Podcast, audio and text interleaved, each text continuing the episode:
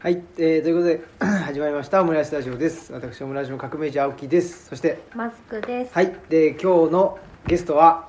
オムライスファミリーのこの方です。お願いします。山崎正弘です。やったー、パチパチパチ。ということで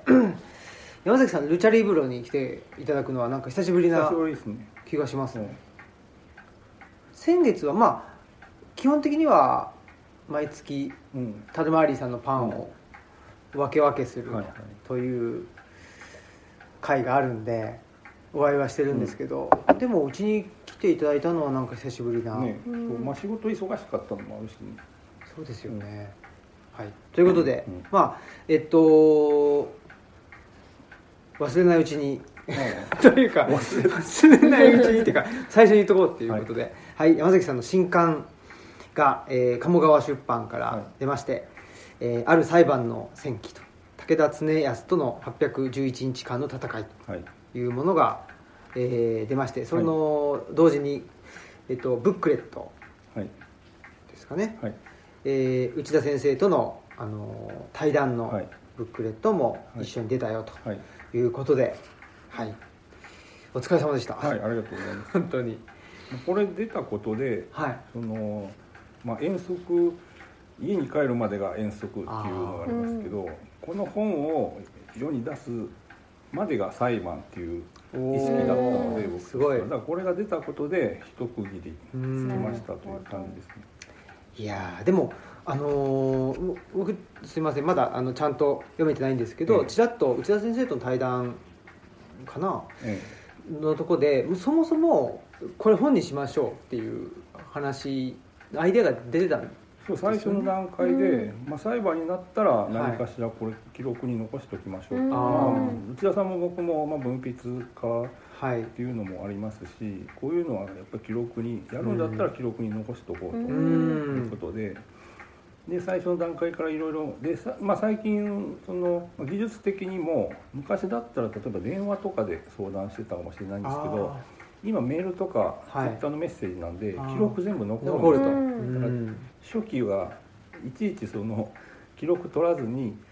残せたっていうのもちょっと楽だった部分ではあるんですけど、そうかそうか、なんかメールで当時こんなこと書いてたんだってこう書きながら自分でもこう驚いたことも結構あって、そうですか、へえ。結構でもなんでしょう、最初のからのそのなんかまあ戦略とか戦い方みたいなのっていうのはその最初とやってる途中と、まあ、基本的にはその弁護士の先生と相談しながらだったと思うんで、相談しながらで、まあ、弁護士の先生の方が専門だと思うので、佃勝彦さん、名誉毀損裁判のまあ第一人者という立派な先生ですけど、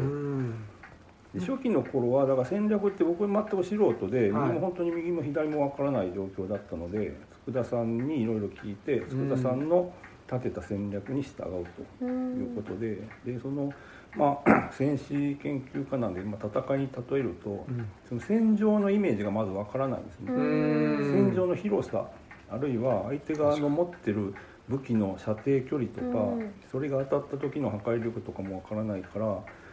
どこまで移動していいのかもわからないし、どこから弾が飛んでくるのもわかんないということで、こうなんかあるたびに佃さんにいろいろ聞いて対処を確認したりはしてましたね。でようやくだから一審で勝訴したあたりで自分なりの戦場のイメージができたと。そうですか。まあ、やってきたことが間違いなかったっていう感じですかね。それもありますし、だから基本的にまあ一審ではその佃さんの戦略に沿った形でやりながら、まあ、陳述書はまあ自分がもともと文筆業なんで書くのは別に苦にならないと。でもまあその段階ではどんな書き方すればいいのかっていうのもよくわからなかったんで、まあ、手探り状態で書いたんですけど、でまあ、それがうまくいって、で一審で勝って、で控訴審ではなんかある程度自分なりにイメージできたんで、こっちからちょっと一審では完全に守りの、パッシブな姿勢だったんですけど、もうちょっと控訴審向こうが仕掛けてきたわけだから、でしかも非常にこうこの本にも書いてますけど、非常にこの挑発的な、うん、ネット動画でいろいろ先方が喋ってたので、うん、ちょっと頭にきて、うん、じゃあ控訴審ではこっちからちょっと攻め込んでやろうということで、うんまあ、アクティブにやっていったという感じですね。うんすごいそうか、まあ、僕も一回なんて大きな交通事故じゃないんですちっちゃななんか追突みたいな感じで、で、まあ、止まってる車に追突したわけじゃなくて、もう向こうの動きがおかしかったんで、避けようとしたら追突したみたいな感じだったんですよ。でそれなんかやっていくうちになんか向こうっていうか何なのかな、なんかいやそんなことなかったよねみたいなことも言われるようになってたりして、なんかその裁判で、まあ、向こうは勝てると思ったからなんか分かんないんですけど、なんかそういうんで結構なんか僕はその時はその最初は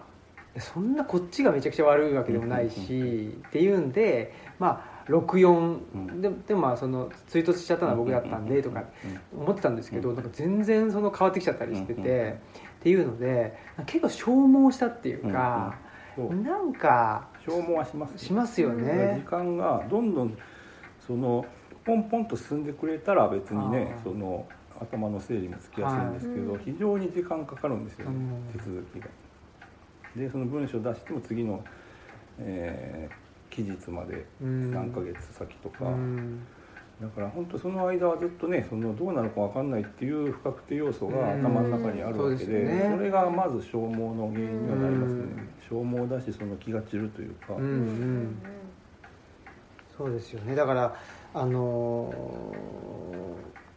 崎さんも、まあ、本も書かれてで資料もたくさん読まれる方なのでそういう意味ではすごくアドバンテージはあったと思うんですけど、一方でやっぱり集中しないと本って書けないから、ちょっとそういう意味では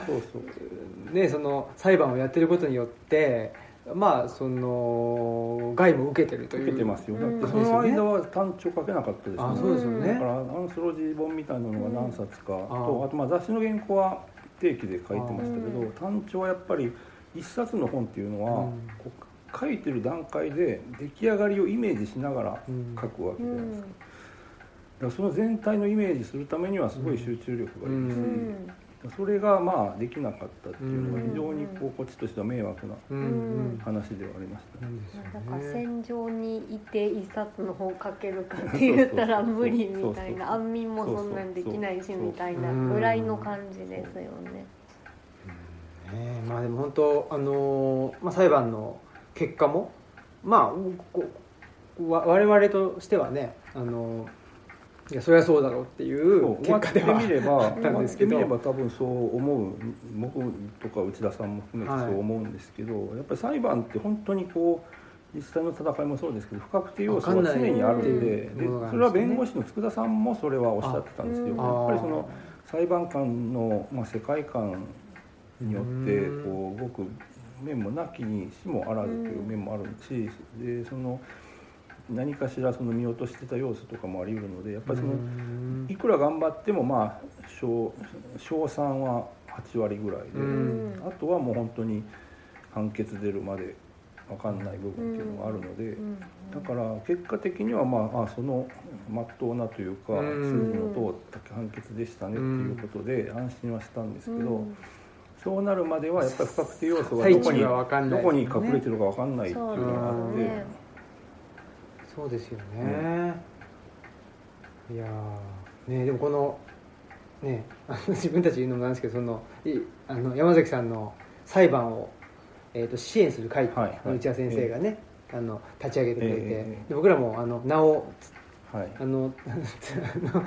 つなれさせていただいてるんですけど、あいうえお順だったんで最初に一番わけわからないやつが来てるって申し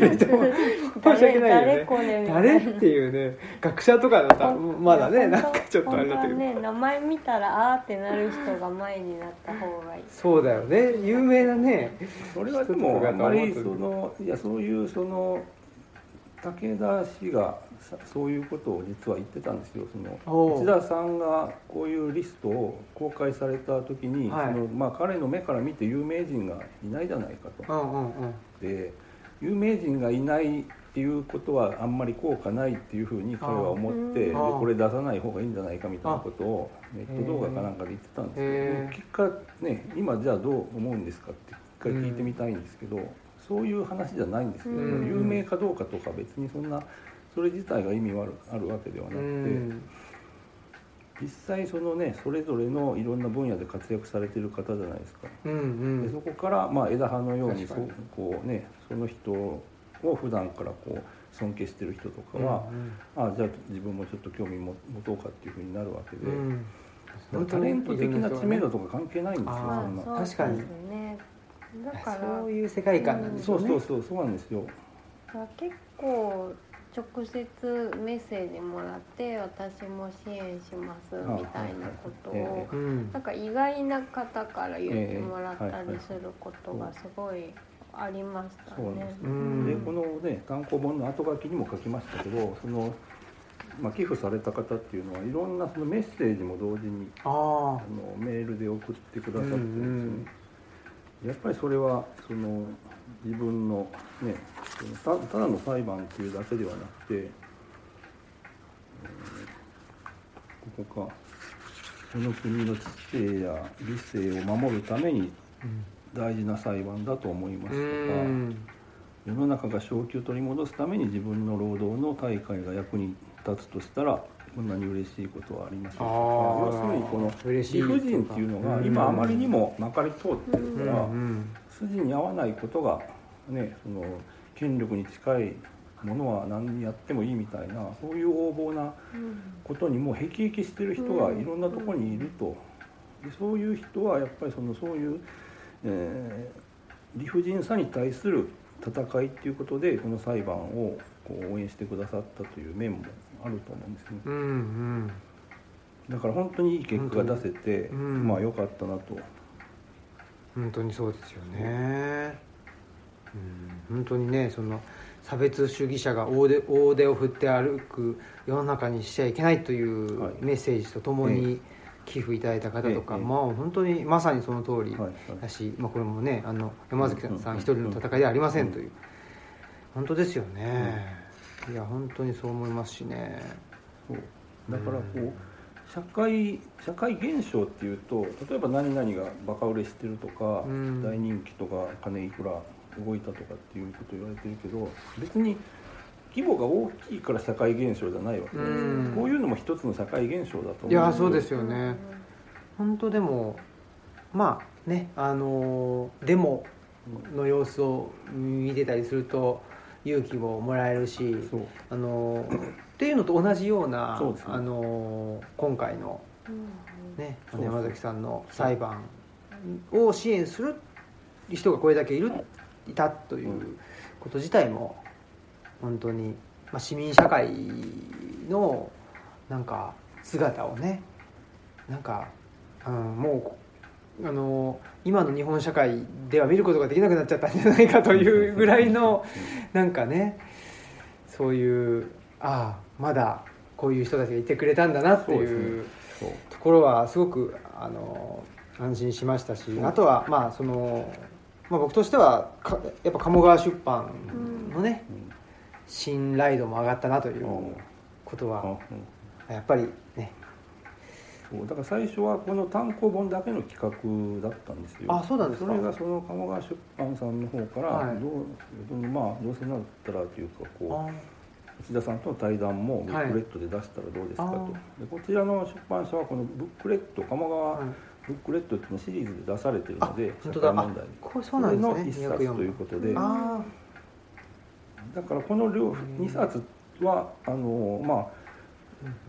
なんていうんですかね、コンセプトが微妙に違うというか、こっちは本当に僕個人の選起なんですけど、こっちでの対談は、まあ、内田さんはもちろん僕自身もちょっと引いた目線でこう観察してるような感じ、まあ、自分の感想とかその印象とかを述べてるんですけどね。だからちょっと違う角度からこうやって、まあ、2冊出していただけたのも本当に恵まれた状況だなという気はしますね。いや本当に、ねえ、よかった。そういろいろで、しかもその、まあ、シリアスなテーマではあるんですけど、多分でも第三者の人が読んで面白い面もいろいろあると思いますよ。娯楽性とまでは言えないかもしれないですけど、多分笑える箇所も何箇所かあるので、これ。あ、本当ですか？ありますよ。へえ、楽しい。ねえ、でもあ、そうか、あ、この辺を読んだのな、最初の方を読んで。いやでも本当にね、こういう風に本にできるっていうか人もね、もちろん同じような、なんでしょう、まあ、僕らもねちょっと本は書かせてもらってますけど、僕らが書いたらまた全然違うものになるだろうし、なんかやっぱこの山崎さんの本ですよね、これって、なんかそのなんだろう、やっぱり山崎さんが書いたんだなっていうその他のねいろんな本のラインナップに、そうですね、並んでても全然違和感がないっていうのがすごい不思議というか、まあ、そういう意味では何でしょうね、いいのか悪いのかっていう気もしちゃってて、その戦前回帰じゃないですけど、とか、まあ、その山崎さん昔の、紛争戦争の状況とか背景を書かれている本もあるし、もう一方でその未完の敗戦であったり、その今の社会のことを書かれている本もあるじゃないですか、そういう意味ではそのなんか、まあ、今の社会のことを書かれている本だなとは思うんですけど、なんかやっぱりそれがそのなんでしょうね、本当にリアルタイムで未完の敗戦であったり戦前回帰だったりっていう、なんかその延長にこれがある気がして、これがなんか結構なんだろうな、まあ僕はもうこれ以上こういうまあスラップ訴訟みたいなことがあってほしくないですけど、そのこの前のね松井一郎氏に対する水道橋博士のツイートだと、一審は水道橋博士がもう負けちゃったわけじゃないですか。でもうあれも僕らからするともうなんか意味不明というか、あれ不可解ですよ。ですよね。そう、やっぱりだって相手側にね、こう対処したらどうですかって提案してるわけで、別に彼自身がね名誉毀損の何かをこう発案したり、そのオリジナルな何かを発信してるわけではないわけですからね。これが事実だったら大変なことですよっていう。ことを言ってるだけですからね。でもまあそれでなんか負け、まあ、一審で、っていう風になっちゃうっていうのが、まあこのある種裁判なのかなということも思いますけどね。この本も実はその水道橋さんに検本をしてて、だ今後の交渉審以降でもし参考になればと思って、でこのタイトルの戦記っていうところに僕はちょっとこだわったんですけど、やっぱり戦士紛争史研究家として初めて自分が当事者として戦った戦いの記録と、でそこではやっぱりそのただ事実を記録するだけじゃなくて、それが持つ意味とかも自分なりに分析して書いてるので、でこういうやり方をこういう考えに基づいてやったらうまくいきましたというそのプロセスも全部終えるようになっているので、今後こういうその理不尽な裁判に直面した人にも参考にしてもらえたらなと。まあ過度な一般化はできない、かもしれないんですけど、割とまあ特殊な、ケースかもしれないし、その普通の人が、まあ、裁判費用も含めて、こんなにたくさんお金ね寄付いただいたりできるのもそんな普通の人にはなかなか難しいかもしれないし、そのまあ全て同じようにはまあできないとしても、参考にしてもらえる部分はいろいろあると思うんですよね。だこういうポイントに、注意してこういうことをやればうまくいきましたとかで、その佃田さんに相談したやり取りとかも、まあ、メールのやり取りも生で引用した部分も結構あるので、で僕がだから裁判初体験でそれで手探りでやりながらこういう結果を残せましたっていうことはやっぱりその初めて裁判やる人にとっても何かしら参考になったり、あと不安を解消したりできるかもしれないという。そうですね、確かにな。なんかこういう、まあ、それこそね何か批判めいたことをリツイートしたらこうなっちゃうんだからじゃあやめとこうっていうけどどんどんそういうね、まあ、実際怖いんですよ、そういうこと言ったりしてますもんね。 それが目的でスラップ訴訟っていうのはやってるわけで、スラップ訴訟の怖いところっていうか悪質なところは別に勝つことを目的としてないんですね、だから書類出して相手にこう被告にしてしまえばそれだけでものすごい負担を相手に与えられると。だからそれでこう裁判こっち勝って終わりましたよかったねで終わっちゃったらそんなにそのペナルティっていうかそれに対するそのマイナス面っていうのを相手にねちゃんと負わせることができないんですよ、だからそれもあってこの本を最後まで徹底的に書いてやろうと、こういうことをそのスラップ訴訟っていうのはただ単にその裁判費用とか捨てればいいとお金ある側にとっては別に痛くも痒くもないと、裁判の弁護士費用とか訴訟費用とか全然そんなのね小遣い程度かもしれないけど軽々しくスラップ訴訟を起こしたらこういう手ひどいリアクションをされることもありますよという実例として一つこう残したいなと、実例そのこういうやり方もありますよと、だからうかつにそんなスラップ訴訟とかやるもんじゃないですよと。なんか 逆のことっていうかスラップ訴訟を仕掛ける側はこうなるから、そうだから無傷では済みませんよと、あんた方もやけどを負ったりする可能性ありますよと、こう面白いところですねこれ読んでいいですか。ちょっとじゃあ少し面白いところがある。これはあれかな、山崎さんが生まれて初めて裁判所に出廷し自分に下された判決を聞くというシーン。そこは読まないまあこのシーンがね面白いよっていうねところですね。そこはこれちょっと面白いシーンがねいいありますね。これちょっと読んでほしいです、ね、笑えるところもあるのでいい話ですね、急にこういうのが挟まれますからね。いやー、ね、ユーモアはこう攻撃というかねになるというかね、そういう格言もあります、でも基本的にその本当事実と本心しか書いてないので、これは本当に、実際に感じたことですよ。ここで書いてるのは全部。時々大阪弁が入ったり最初の受け取ったところもそうですよねめっちゃ関西弁やなと思ってたんですいや、はい、そんなことで、ぜひ、ぜひ読んでいただけたら読んで、ね、いただけて、また、ムーブメントにしたいですよね。そうですね、まあ、こういう形でこう紙の本で出せたら、対談の中で内田さんともお話ししたんですけど、まあ、50年とかコンディション良ければ100年とか残るので、今の人だけじゃなくて後の時代の人にも読んでもらえるかもしれない、そういうことでこの裁判の特に、まあ、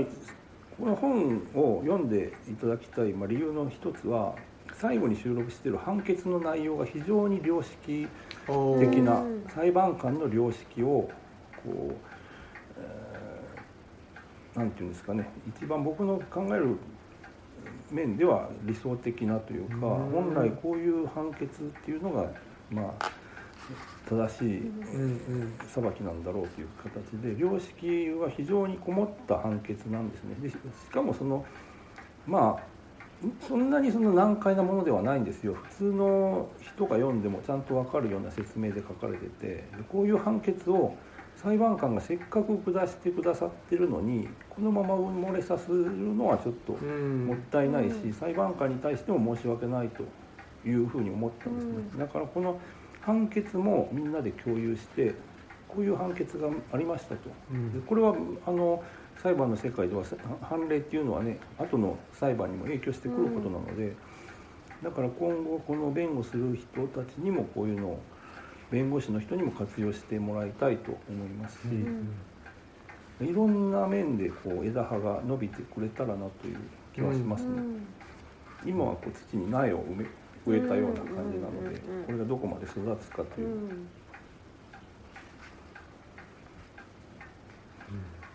確かに。はい。はい。ぜひということですね。はい。まあ、そんなことで、はい、まあ、本のお話もありつつ、はい、この本のもう大体が決まって、山崎さんは海外旅行に行かれたという感じですか。この本、そうですね、いろんな作業を終えてから3月に、そうですね、なかなか終えない、終えるまではね、で3月にあれですよね。3月はオランダとあとフランスのパリですね、パリは経由地なんですけど、まあ、経由地ですけどパリ好きなんで、どうせならそこで3泊ぐらいしようということで。パリは僕らは行ったことないんですけど、パリは何がいいですか。僕はあそこの雰囲気が好きですね。大抵その観光地とか1回行けば大体こんなところかって思って、そんなに2回3回って行きたくなるところはないんですけど、パリとアムステルダムは今回3回行きましたけど、また行きたいと今また思ってるぐらいで、なんかそのいつも泊まるホテルとかの地域とか、なんか地区とか決まってるんですか。いや決まってないです。毎回違うとこですね。あ、そうなんですか。バラバラで。そう。1回目行った時はレンタカーでフランスあちこち回った後、最後ゴールで行ってで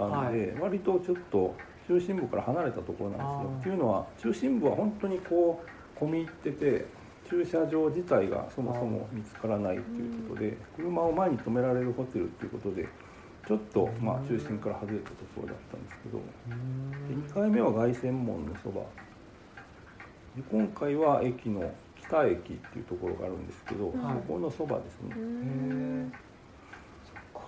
パリ全然、今僕の先輩がちょうど行ってるんですけど、パリに行ってて、なんだっけな、それこそベルサイユ宮殿のルイ14世の研究をしてる先輩なんで、ベルサイユ宮殿の周りをものすごいなんか歩いたって言って、言ってましたね、でもやっぱりなんですかね、なんかめちゃいいなってなんかいいなというかね、でもやっぱ物価がすごい高いみたいで、まあ、高いっていうか日本人旅行者として行くと高いんですけど、向こうは給料もそこそこ高いんで、あんまりそれでバランスは取れてるんですけど、むしろ日本の方が賃金低いから高く感じるだけであって、悲しいですね。悲しいですよ。そこがね、本当そこのトリックをちゃんと見抜いてやらないといけないんですけど、それでだから向こうは別に普通の人がね、その昼ご飯10ユーロ15ユーロとかで、ね、生活してるわけで、そうですね、ちゃんと年金の、もらえる年齢引き上げになったら、でももう国民全国民規模ぐらいで起こるしっていう、ね、だからまあ日本では年金って言ってますけど、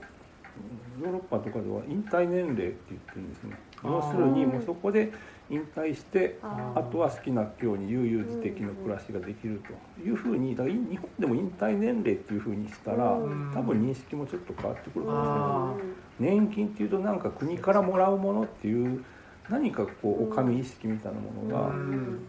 出てくるわけです。だから多分文句も言いづらいっていうのもあるんですけど、引退年齢を遅らせるなと。普通にね、も楽しく生きたいんだと、62歳までで引退したいんだっていうことなんですね。なかなか、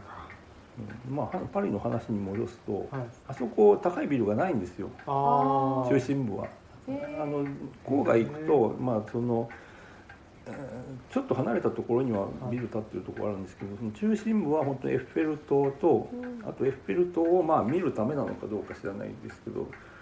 モンパルナスタワーっていう高いビルが1棟だけ建ってて、そこのてっぺんが展望台になってるんですけど、その2つ以外は本当に高さ制限があって、だから割とこう見晴らしがいいんですよね。だから写真とか撮っても空がすごいこう広く撮れる。都会なの。風が抜けてる感じがするんですよ。それはいいな。そこがマンハッタンとかと全然違うとこで、あそこは本当に狭いところにビル密集してるんですごい歩いててもあんまりこう楽しくないというか、なんか息苦しい感じがするんですけど、あと街中のいろんなその建物とかも彫刻がたくさんあったりとかで、そのなんか街歩いてる人の雰囲気とかもすごいだから居心地いいんですよね。なんか合うんですよ。そっか。なんか歩いてる方々はどうなんかそのいわゆる白人系の方とか、アフリカ系の方とかアジア系とか。どんな感じなんですか？いや、まあ、混ざってますよ、いろいろ。それもなんか、あ、でもニューヨークはニューヨークであれですもんね。それはそれでいろんな人もいるし。そうそう。じゃあまあそのなんかなんでしょうね。歩いてる人の雰囲気とか、まあ住んでる場所っていうことになると、はい、ある程度そのね、こう収入によって地域差は出てくるので、そのまあそういう。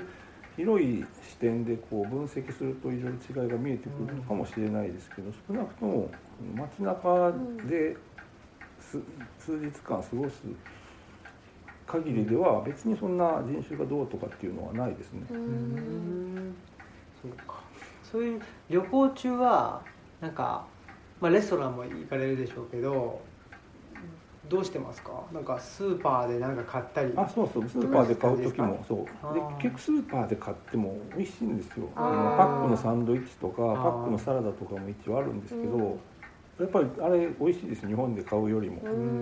ゃんとそのパンとか、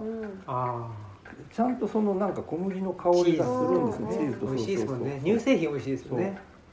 だから本当にそのパンもチーズもハムもヨーロッパの方が僕は好みに合ってると、でシンプルなのでいいんですよね。あんまりそのなんていうのかな、そのソフトとかなんかよりも僕は割とドライな方が好きなんで、パンもハムもチーズもね、そういう面でこう自分の好みに合ったのが出てくるの で時間、レストランで食べると時間かかるんですよ。まず注文してから出てくるまでに時間かかるし、で会計してくださいって言ってから最後まで終わるまでも時間かかるし、時間すごいだからちょっともったいないので、スーパーでそういうの買ってホテルで食べながら、まあ翌日の準備するとか。ただ1回だけパリで友達とゲーム関係の友達と一緒に夕食食べて、でそこで食べたのがそのなんか子牛の腎臓っていうなかなか食べられないものらしいんですけど、それで鮮度が落ちるとアンモニアの匂いがするからっていうので、そこは肉屋直営のレストランでこのはいいというので試しに食べたんです。それ美味しかったです。すごい。山崎さんはあれですもんね、ゲーム関係の仲間が。そう、昔ゲームの仕事やってたんで、なんかオランダでも一人いて会おうかっていう約束してたんですけど、ちょっと体調崩して今回会えなかったんですね。そうか。じゃあパリに 3,4 日。そう、パリとはオランダ3泊。オランダはアムステルダムに3泊して、でまあ電車であちこち行けるので、その戦史とか軍事博物館に、取材で行ったんですけどね、今回旅行としては、大義名分としてそれがあると実際だって次のそう来月出る歴史、再来月か7月に出る歴史群像でその写真でリポートを4ページで発表するんですけど、じゃあちょっと趣味と実益を兼ねたんですね。そうか。オランダのアムステルダムも合うんですよ。そうですか。ヨーロッパでも合うっていうか、そのなんかこう馴染めないとことリラックスできるところがあるんですけど、ありますよね。パリとアムステルダムは僕にとってはすごい居心地のいい場所。へえ。何日でもいたい。逆に馴染めなかったなみたいなどこなんですか。馴染めなかったというか、あんまりなんかここにそんなにまた聞きたいと思わないなというかまあそれ言っちゃうとね、はい、あんまりイメージ悪くなっちゃうので、それはまあ具体的な名前はまああんまり言わないにしても、やっぱり居心地いいとこっていうのは確かにあって、うんうん、そうですか。水が合うとか、そうそう、水が合うとか、あとなんかやっぱりその変な言い方かもわからないですけど、土地のなんか神様にこうなんか歓迎されてるんだというのがあって、で今回もオランダ行って、まあ、初日、夜に着いて翌日から行動したんですけど、美術館行ってそこが大満足で、でパリ、アムステルダムで3泊してパリに移動して、で着いた日にちょっとうろうろしてセーヌ川へ散歩に行ったら、そのセーヌ川沿いに、古本屋があるんですよ、こうなんか箱みたいなのに古本を入れて、両側に。でそこで見てたら、その1944年のパリがその連合軍に解放されるっていうその前後の写真を、当時解放直後にもう自費出版みたいな形で、なんか非常にあんまり他で見ないような写真があって、でそれをまあちょっと握って買って、今回もまあなんていうか歓迎されてるなっていう感じがしたんです。確かにそんなものが、そういうのがあるとまたいいですよね。その場所が好きになっちゃうというか。へえ、いいなあ。でもなんかどんどん、まあ、さっきの話じゃないですけど、物価のね違いとかで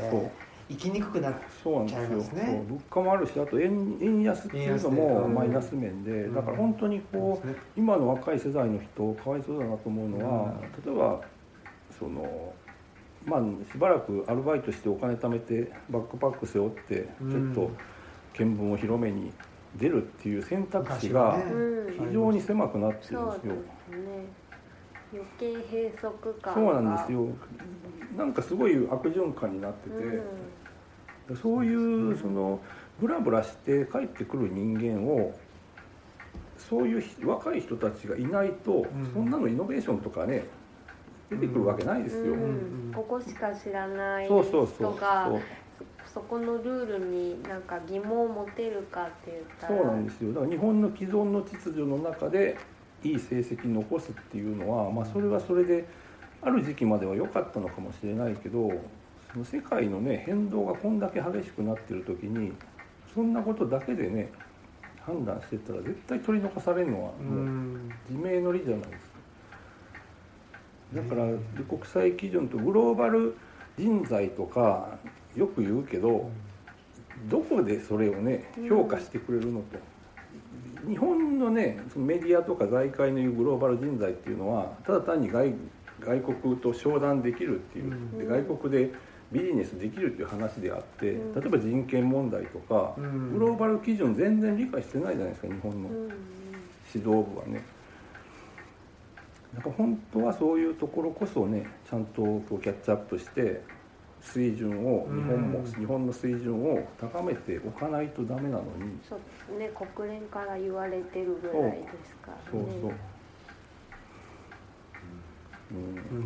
う、ここがなんかこう、まあ、昔から言われてるけど、島国のなんか悪い面が今また出てきてるなと、ある時期まではちゃんとその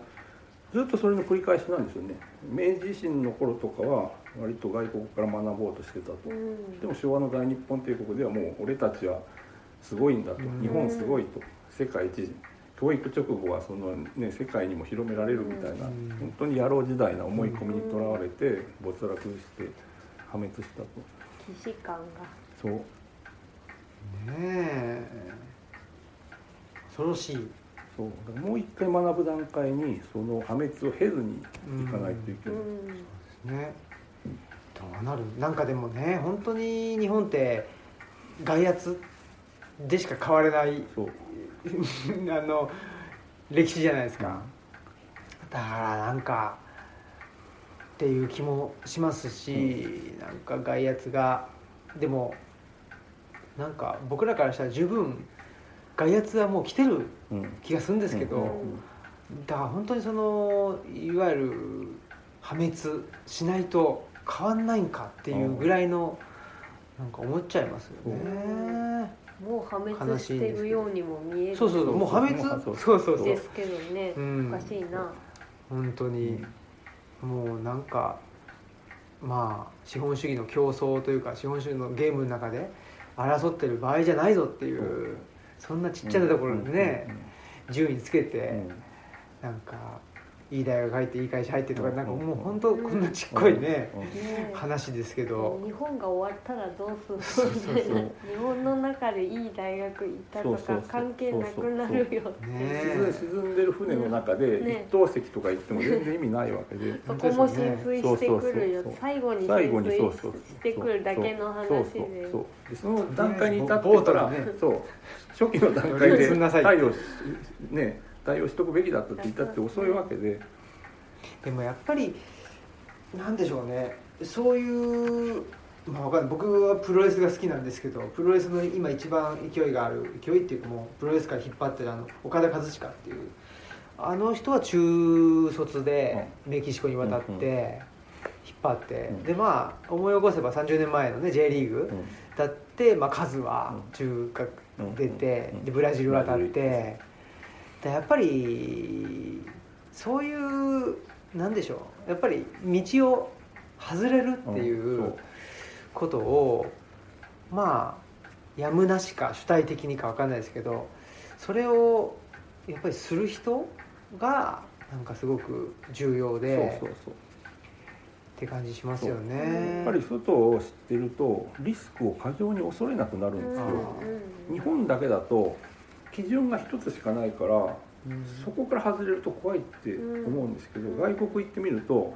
いろんな正解があるって分かるんですよ、うん、いろんなその正解というかこういうのもありだなと、ここから外れてもこっちの道があるっていう風な、うん、要するに道がいくつもあるっていうのが分かるので、うん、過剰に一つの道から外れることを恐れるっていうのはなくなる、うんだから一歩踏み出せるというか、うんうん、で一歩踏み出すとそこで初めてその見えてくる景色とかもあるわけで、うん、だから自分でそこに行かないといけない景色っていうのがねたくさんあるわけじゃないですか、うん、でそのヨーロッパで最初にさっき言ったその最初フランス行った時はレンタカーでいろいろ行ったんですけど、フランス北部から最初ドイツから出発してデュッセルドルフ でドイツの友達と会ってでオランダベルギー回って、ダンケルク、カレー、ローニュ、ディエック、ノルマンディーとあちこち回ってこう激戦地です、ね、そうそう、それもだから取材も兼ねて行ったんですけど、うん、でそうやって行くとやっぱりそのなんていうか本当に自分しか見てない景色っていうのがあるわけで、うん、行かないとわからないと、でそこで当然ね、じゃあ最初にこういうね話すると多分そのまあ一般的な日本人は日本人がもうそんなとこ行って外国行ってレンタカーで借りて旅行とかリスク大きいんじゃないのって言うんですけど、リスクっていうのはでもまあ交通ルール基本的なね最高速度制限いくつとか街中ではこうスピード落とさないといけないとか黄色信号すぐ止まるとか歩行者がいたら譲るとかそんな程度ですよ、うんうん、それ以外そんな道路交通法フランスの道路交通法全部理解する必要なんてないわけで、走ってればおのずとやっていいことと悪いこととか、うん、やるべきこととそうでないことっていうのはおのずとね分かるわけ でそこで一歩踏み出すと自分それを踏み出さないと見えなかった景色っていうのがたくさん見えて、で全然知らなかったことがどんどん情報として入ってくるわけで、フランスの北部とか田舎走ってると急に十字架がバッて出てきてキリストの貼り付けのびっくりするんですけどね、なんでこんなとこにと。あとはいろんなそのフランスの街の中でちっちゃい街もまあ途中で通り過ぎるんですけど、フランス行って初めて知ったのはその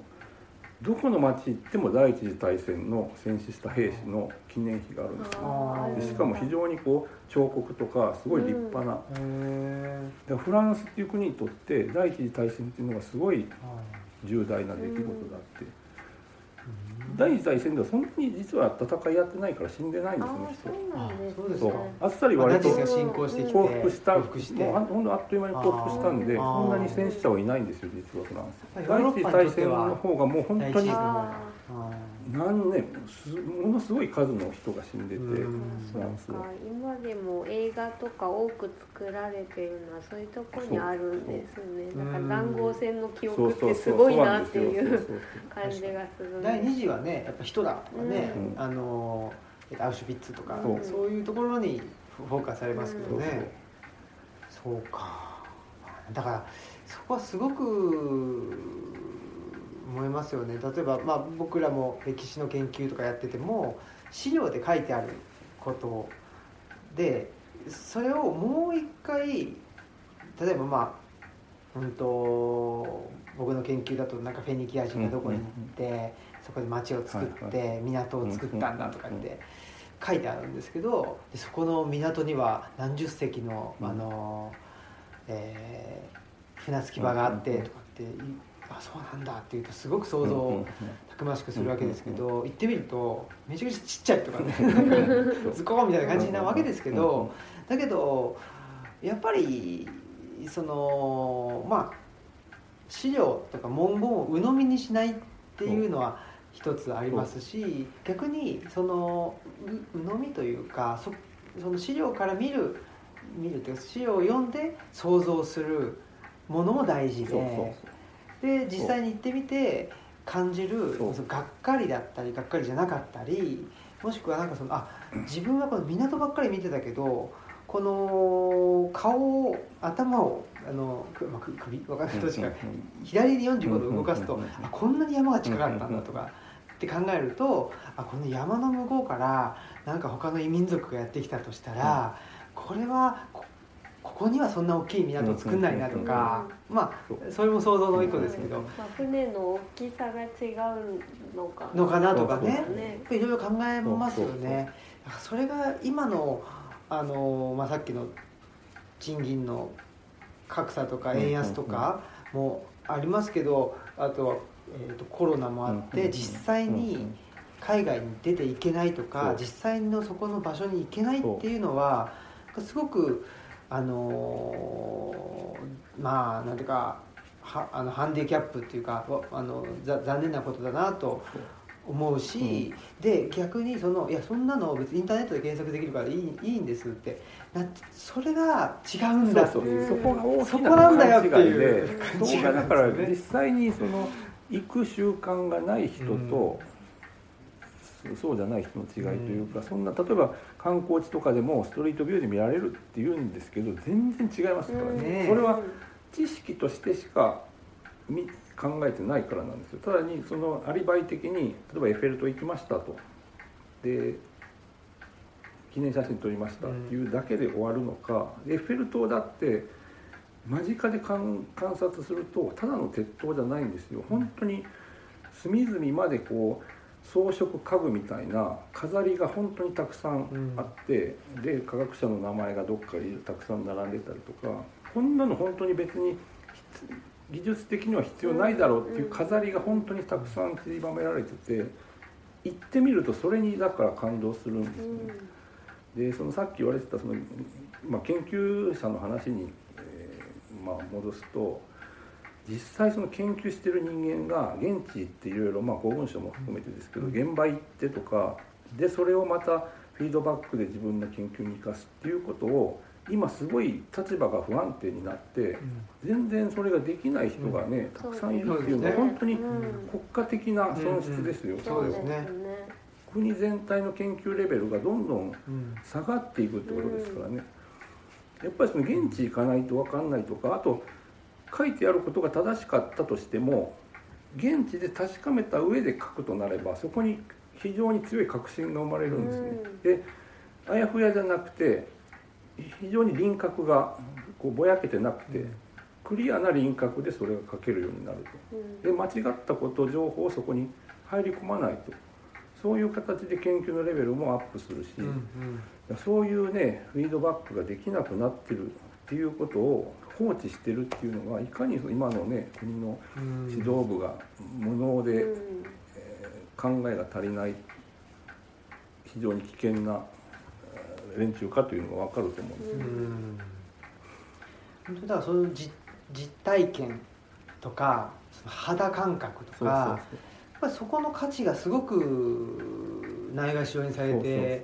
いて、で一方でその、別にめちゃくちゃ悪いはめちゃくちゃっていうか価値が全然ないわけでもないし、それはそれで重要だと思いますけど、 VR とかなんだっけメタバースみたいなのばっかり、あとはなんかこの前もねなんかファミレスで行ったらなんかなんだっけ配膳ロボットで配膳ロボットそんなのばかりもねなんかお金がつく予算がついて、結局ほんで予算がつくものをみんなやるわけじゃないですか。でその予算がつくって別に意味があるないでついてるわけじゃなくて、なんかしんだけどこれやりましょうって言って予算がつく、なんとなくねなんとなくハイテクっぽい感じがするからっていうんだけど、全然そのねじゃないっすよねっていう。でもだから僕もそうですけど山崎さんもそうだと思うんですけど、その趣味と実益を兼ねて取材代わりに行ったりってされると思いますし、あと本書くっていうのは絶対にその言っても儲からないというか、僕絶対赤字だと思うんですよ本書くって、自分の関心があるから書くけど、それを本当にその労働時間とか資料を集めたお金とか、でそれで取材費で全部賄えるかって絶対賄えないし、言ったらだって人生経験全部で書いてるといえばそうだから、じゃあ時間にしたらもうそうだから、そういう考えはしないわけじゃないですか。だからそういうなんか言い方悪いかもしれないけどコスト度外視とか、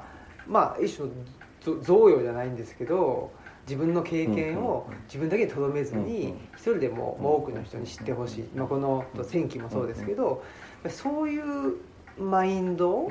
考え方とかがすごく、いやそれはコスパ悪いじゃんとかっていう一言でなんか切り捨てられてしまう世の中だって気がして、それもすごく残念だなっていうのは。そういうことになるとどんどん主体性っていうか、どっかに出かけていって実際に見るみたいなのをなんかそういう気をそがれていく、いやそんなことしないでできるだけ動かずに、パソコンの前で、検索したらいいんだよとか言って、分かった気になるっていう、いやそれは危険だよなっていうのはすごく思いますよね。なんか本当にこの目に見える範囲の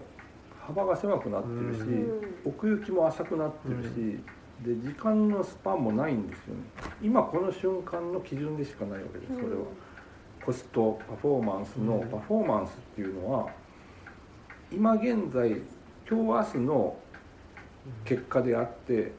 ば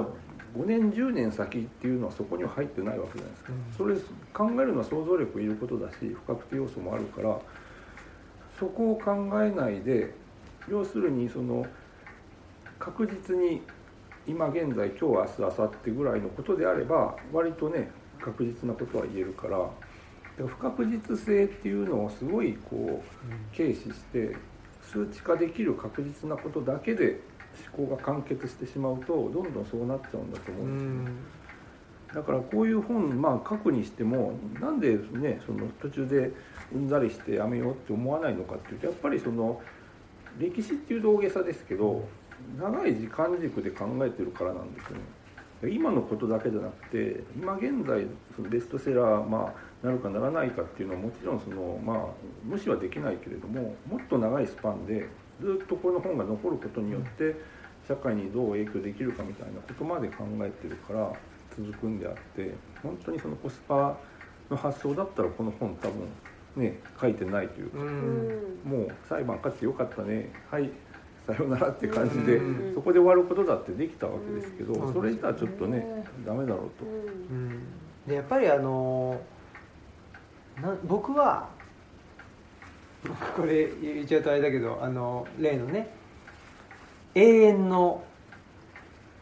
遠のほにゃららっていう小説がありましたけど、ね、100さんのね、ありましたけど、政治にする必要ないんだよ別に。言っちゃったって大丈夫ですよ。永遠のゼロね、ありましたけど、あれ読んだ時に、あ、年表でいいわと思ったんですよ。年表の方がいいやって逆になんか思ったっていうのがあって、でもなんかでも年表ってあんま好きな人しか見ないっていうか、私教科書も読まないじゃないですか、うん、教科書っ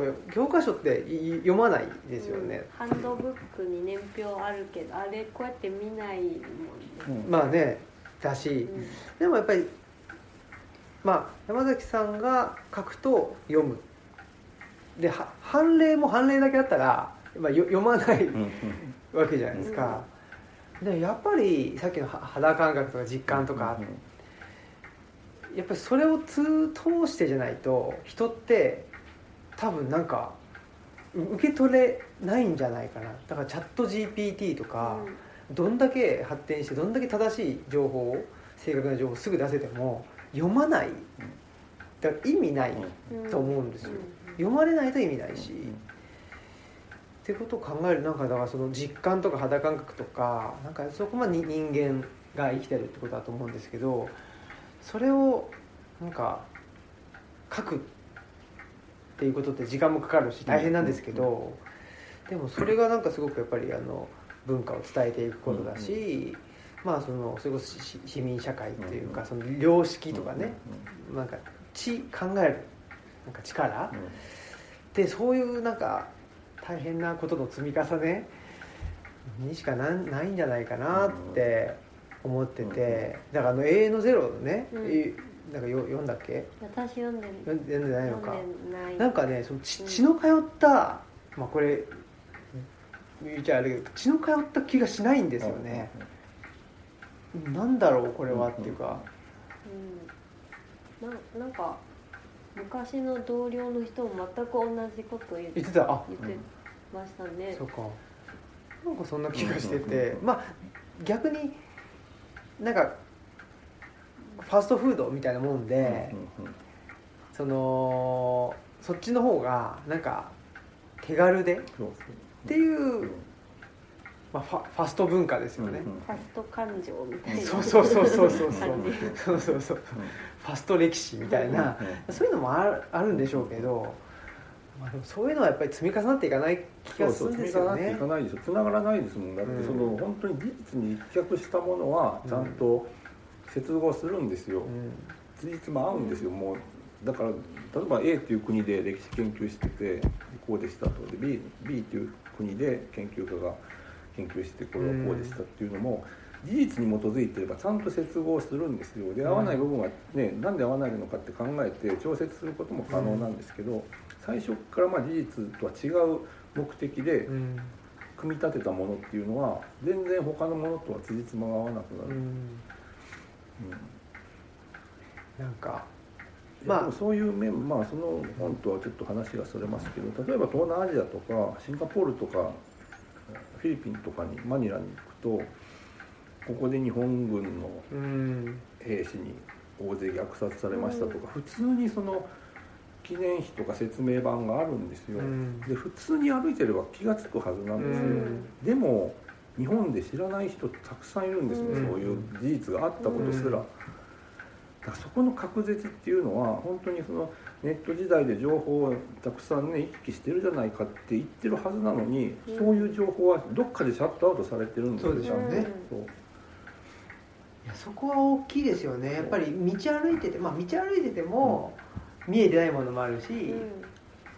ね、やっぱりなんかお腹が空いてたらね、レストランばっかり情報が入ってくるとかってありますけど、にしたってやっぱりまあ本屋さんに行って本棚ブラウジングするのと、Amazon とだったらやっぱり全然出会いが違うわけじゃないですか。それと同じように。やっぱりその関係ないものに出会うっていうか、自分が知らないものに出会う、それが出会いだと思うんですよね。だからこの国ではこんなのが大事にされてるのかとか、だからフィリピンでじゃあ一体誰が大事にされてるのかとか、マッカーサーってね、そのフィリピンで結構馴染み深い人で最後解放した人なんで、マッカーサーなのかなって行く前は思ってたんですけど、行ってみるとマニラ市内にあるマッカーサーの像誰も手入れしてなくてゴミだらけなんですよね。でじゃあ誰が尊敬されているのかっていうと、アメリカに植民地にされる前のスペイン統治時代の独立運動の指導者ホセ・リサールっていう人、あとまあその後のアギナルドとかアメリカと戦った人が何人か、そういう人たちなんですよね。現地の人にとってはそういう独立運動のリーダーこそが自分たちの尊敬すべき人だと、そういうことも言ってみないと、本で読めばまあそういう知識としてはね目に入るかもしれないです。多分すぐ忘れるんですよ、そんなの見ても。でも行ってその像とかその像の周りがどんだけ手入れされてるかとか見ると、やっぱりそのこの国の人にとって大事なものは何かとか、やっぱり分かると思うんですね。そうだからフィリピンはすごいだからこう独立っていうことに対する誇りが高くて、だからアメリカの属国じゃないんですよ。ちゃんと冷戦時代はいろいろ基地を置いてたりとか、マルコスっていう腐敗大統領がアメリカべったりでこう権力私物化してたんですけど、今のフィリピン大統領は、まあ、アメリカとも軍事協力はするけど中国とも一定の良好な関係は結びますと、で一応その島を巡って南沙諸島の島を巡って領土争いはしてるけど、それはそれとして経済協力もやりますと、だから非常にこう立場が独立してるんですね。でアメリカといえども勝手なことは許さないよと、毅然とした態度で接してるんですよ。そういうところの根源にはやっぱりその自分たちはまあ独立国であるという誇りみたいなのがあって、それがないんですよ、日本との大きな違い。なんかそういうものを目にして頭殴られたいですよね。なんかガーンって日本ってなんだみたいなことをちゃんと思いたいですよね。だからね、その本当に安倍政権になってからですよ、アメリカの大統領が日本に来るときにちゃんと空港から来なくて、米軍基地にいきなり来て入国審査も何もなく勝手に自分たちが持ってきた専用車でずかずか入ってきたりとか。安倍政権になってからなんですか。そう、トランプ大統領時代ですね。あ、そうですか。で、勝手にヘリでね東京まで行ったりとか、日本は全然管理できてないんですよ、普通は独立国、相手が独立国だったら少なくとも米軍基地あってもちゃんと空港から入るんですよ。オバマ大統領だって西ドイツ行った時ちゃんと空港から入ってますからね。いきなり来てね、その勝手口からずかずか覗くでっていう、これはその家のルールであったり、その家の家人を尊重してるとは思えないっていうことですよね。そういうふうな比較も多分だから外国あちこち行くと気づくんだけど、日本だけにいると気づかないし、逆にむしろ例えばその警備が楽になっていいじゃないかとか、専用機の燃料がどうとか本当にそれ正当化する理屈を考えて問題ないということに従うんですよね。やばいっすよね。そういうだから思考が本当にだからもう独立してないというか、本当にその従属思考なんですよ。思考ですよね。どうやってその自分のなんていうかご主人の行動を正当化しようかっていう。だからね、統一教会とかもおかしいじゃんって思うけど、なんかすごいこう頑張って。どういうどうに展開してるのかちょっとわからないですけども、いや本当に、困ったもんだという感じですけどね。そういうね、もう本当にだからこうさっき言われてたようにその良識っていうのがね、良識なんて金になんないじゃんって言われたらね、もうそれで終わりですよ話は。でも良識があるからこそ、ね、国の繁栄っていうのがあるわけで、良識ない国がじゃあ繁栄するかって言ったらしないですよ、そうですね。どんどんみんな私利私欲追い求めて全体で沈んでいくだけの話で、だからそういうなんていうのかこう視野の広さとか深さとかっていうのはやっぱりねその外の世界で旅に行くとかそういうことがやっぱり絶対不可欠で。でそういう人を増やせば増やすほど、ね、日本にとってもトータルでプラスになるはずなんですよ。だから若者とか子供とか、まあ、いろいろその、まあ、女性とかね助成金とかやってますけど、そういうその留学とか旅行とかのね助成とかもあってもいいんじゃないかという気もするし、特にあとはその学者ですよね。学者が外国に行くというのもやっぱりちゃんとね保障とか支援とかしないと本当にもう下がり続けるだけでしょう。で下がり続けるだけです。そのやる気のある学者とか本当に外国行っちゃいますよ。そうですね、もうすでに行ってるけど、中国とかヨーロッパとか、そうですね、もう研究ができないって思いますよね。そう人文系も技術系もどんどんね外国に、それは当たり前でしょう今の状況を見てたら。そういう面でもやっぱ旅とかっていうのはこう一見するとなんかね道楽みたいな印象をね、そんなことないですけど全然そんなことないですけどでもやっぱりそこには深いねいろんな価値はあるんだよというのを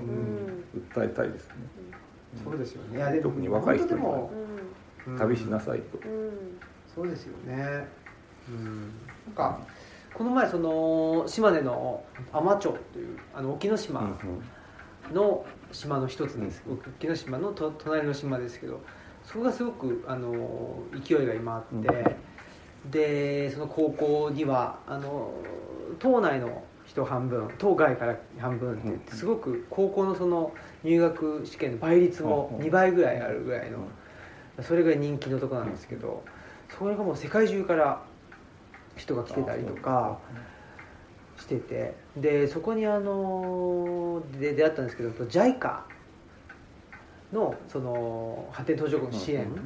の人たちがまず行って、で一旦日本に帰ってきてもう一回行くらしいんですけど、一旦日本に帰ってくるのがその海士町に帰ってきてっていうことをやってるらしくて、だからまあ別になんでしょうね、海士町が発展途上国だとかっていう話は全然ないんですけど、やっぱりそのなんていうか生きるとは何なのかっていう意味では、やっぱりそういうまあ過疎が進んでこれどうしようもないぞっていう、もう本当その独立の危機みたいなことになって、そこから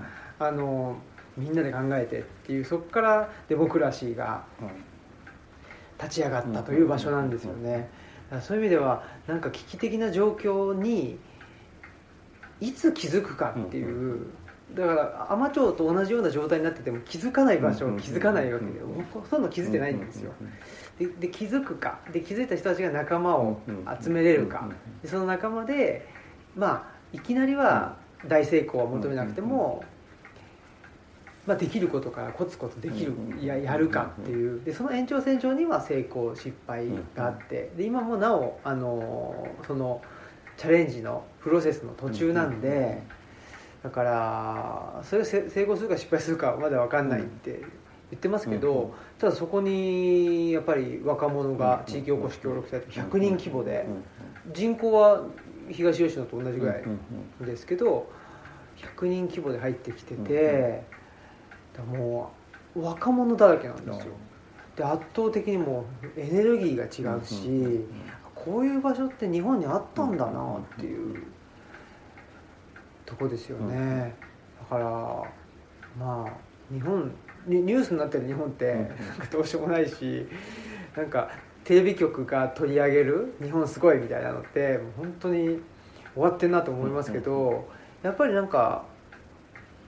あるところにはあるというか、まだ捨てたもんじゃねえっていうところには、まあ本当でも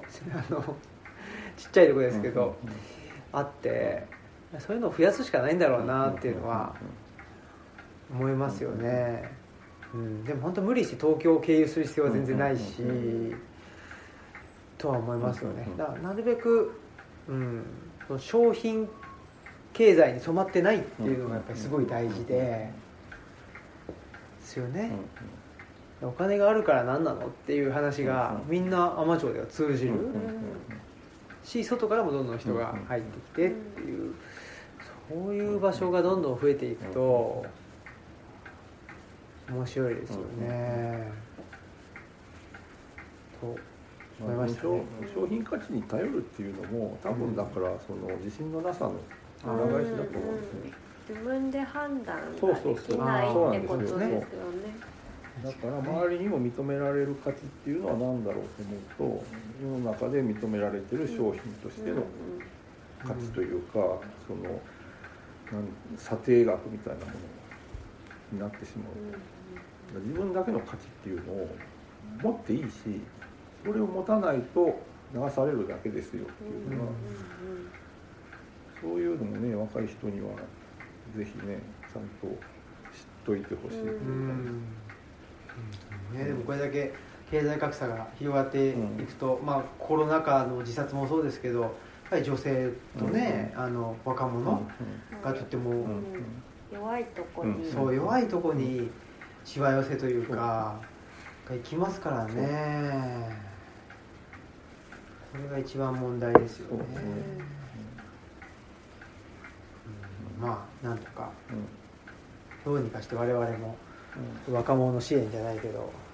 そうですね。だからその本当にまあこの本とは別でね、そのしぶとくずぶとく生きていくっていう原稿を昔書きましたけど、道はたくさん実はあるんだと。でそれはね、よその国行ってみると本当にすぐ気づくんですよ。東南アジアでもいいですよ。お金、ヨーロッパより近いしお金かからない。あ、こんなたくましく生きてる、みんなこうすごいね、たくましく生きてるじゃないかということを知るだけでも元気出ると思うんです、だからあんまりね、その萎縮、視野を無理やり狭められて、競馬のね、馬みたいになんか前しか見えないように視野狭められてるんだって、自分でそれ外してもいいわけで、なんかね、見聞を広めて、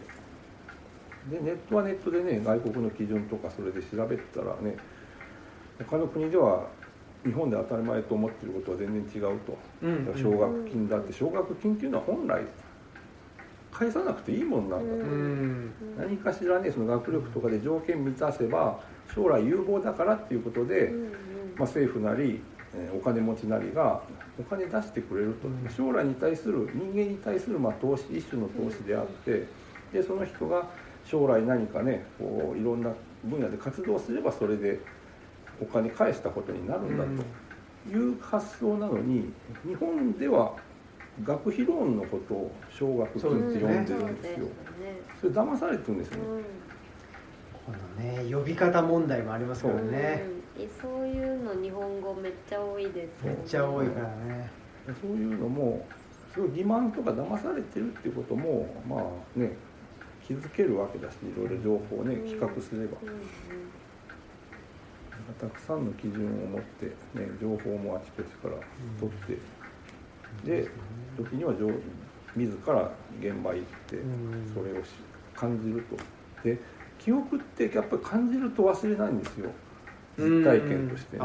すごい後まで残ってます。確かに。だから修学旅行がよく覚えてないっていうのはやっぱりなんかもう決められたルートを通ってるからね。そうですね。何も考えてない。ね。だからやっぱりね、そのダンケルクとカレーとノルマンディーととかって言ったら、あーって分かる人は分かるし、自分の中のやっぱりストーリーであったり、そこがあると絶対忘れないですもんね。本当そう思いますね。原爆ドームと厳島神社とってね、言われてるのか分かんないけど、まあ広島行ったんですねぐらいの感じにね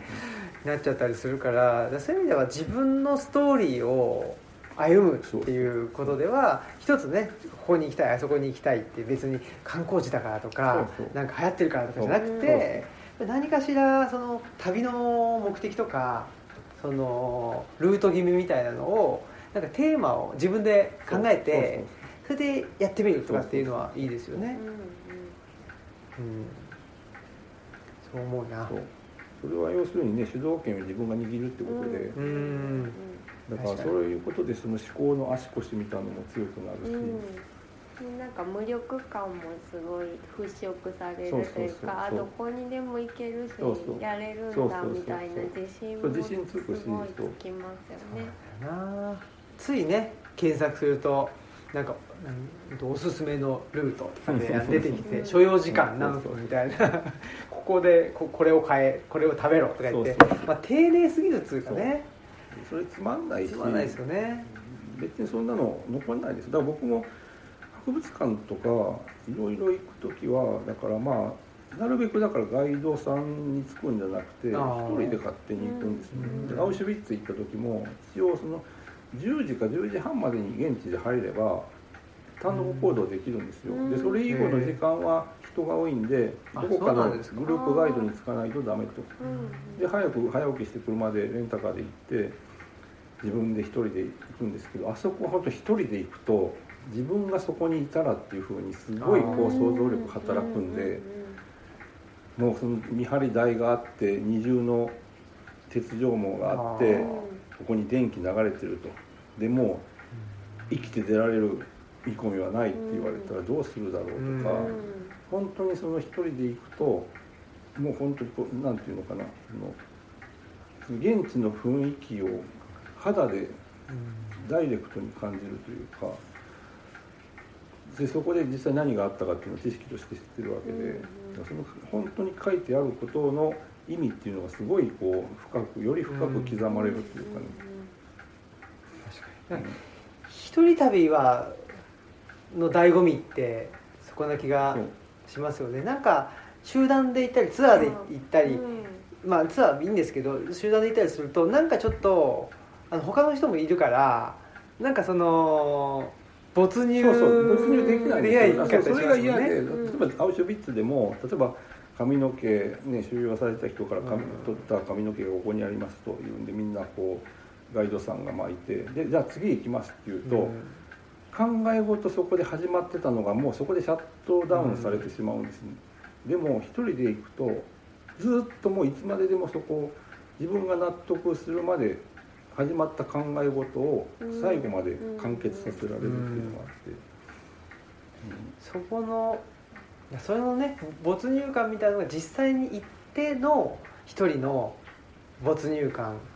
肌感覚ありの没入感っていうのと、なんかもう可愛いウォンバットの動画ずっと見ちゃうみたいなそのネット上と没入感でまた違ったりするんですよね。そこはなかなか難しいですけど。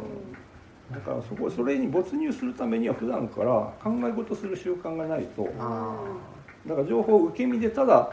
ねウォンバットとか猫ちゃんとか受け身で面白い動画を見てるだけっていうだけだとそこまで没入するっていうことも多分経験できないと思うんですね。普段から何かしらこう暇な時間を見つけてこう考え事してるからそれはね考えるわけで、なんか主体的にというか自分から没入していくっていう経験って、これだけなんか情報とかいろんな暇つぶしのアプリとか、まあ、YouTube もそうだけどあると基本受け身の没入というか、なんかなんなら考え事をしたくないんだろうなみたいな、その時間を埋めようとするじゃないですか。その気持ちもわからないでもないというかね。まあね、普段の生活でストレス感じてるとそこがね息抜きになってるから、そうなってしまうっていうのはね思えないことなんですけど、だからまあやっぱりだから社会の在り方がおかしいっていうか、社会がもうちょっとね余裕を持たせないとダメなんですよ、人に。そう思います。はい。そんなことで、1時間以上のお話になってしまいましたけども、ありがとうございました。ぜひ、山崎さんの新刊、ある裁判の戦記と内田先生との、リーフレット差別を許さない、ある裁判の戦記を読むか、セットで差別を許さない市民の願いが実ったっていう副題がついてます。ぜひぜひお読みください。お読みください。ルチャリブロにもありますので、お手に取ってみてください。ではこんなことで、山崎さんありがとうございました。ありがとうございました。では、さようなら。